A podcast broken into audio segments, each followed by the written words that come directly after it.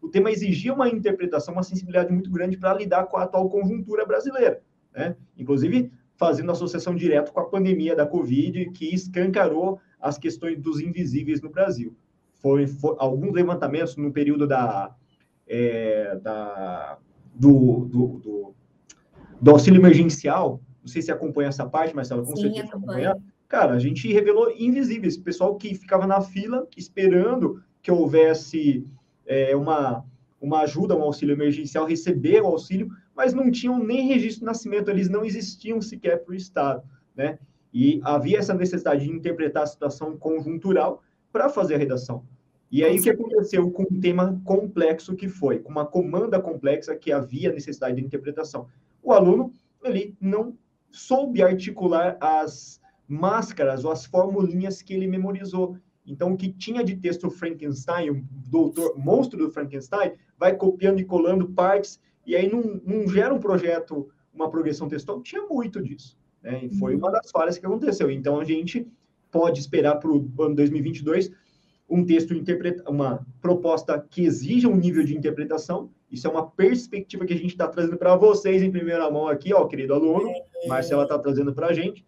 Essa perspectiva do Enem dois mil e vinte e dois trazer uma comanda de redação que vai exigir de vocês capacidade crítica, articulatória, capacidade de interpretação.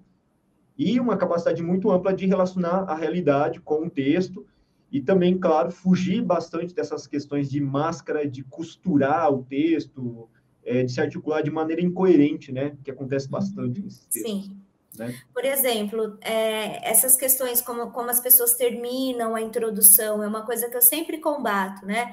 Ah, uhum. eu preciso analisar as causas do problema para uhum. propor soluções efetivas. Eu sempre combato isso no texto, porque isso, isso é algo extremamente amplo, você perde a oportunidade de deixar claro ali que você entendeu o tema e que, e que você identificou quais são as causas que você quer discutir para colocar essa... essa coisa tão, tão ampla na tua, na tua redação, que a hora que você precisar resgatar um conceito específico da introdução nos seus argumentos, você não tem. Uhum. É onde você começa a fazer aquele famoso texto que a gente fala que fica girando em torno de um ponto só. Em torno de um ponto só.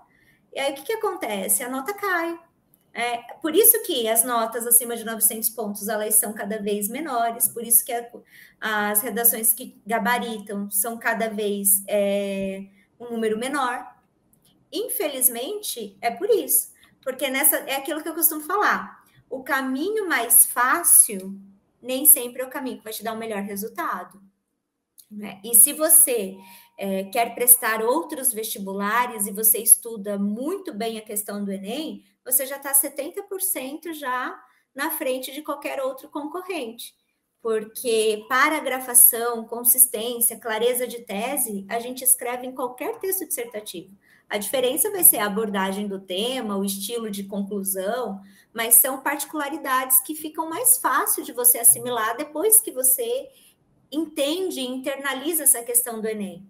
E que às vezes se você ficar decorando uma coisa ali que deu certo para outra pessoa, não vai necessariamente, vai te impedir, vai gastar um tempo, né, um tempo de estudos, um tempo precioso, que você poderia estar fazendo essa assimilação e ganhando autonomia.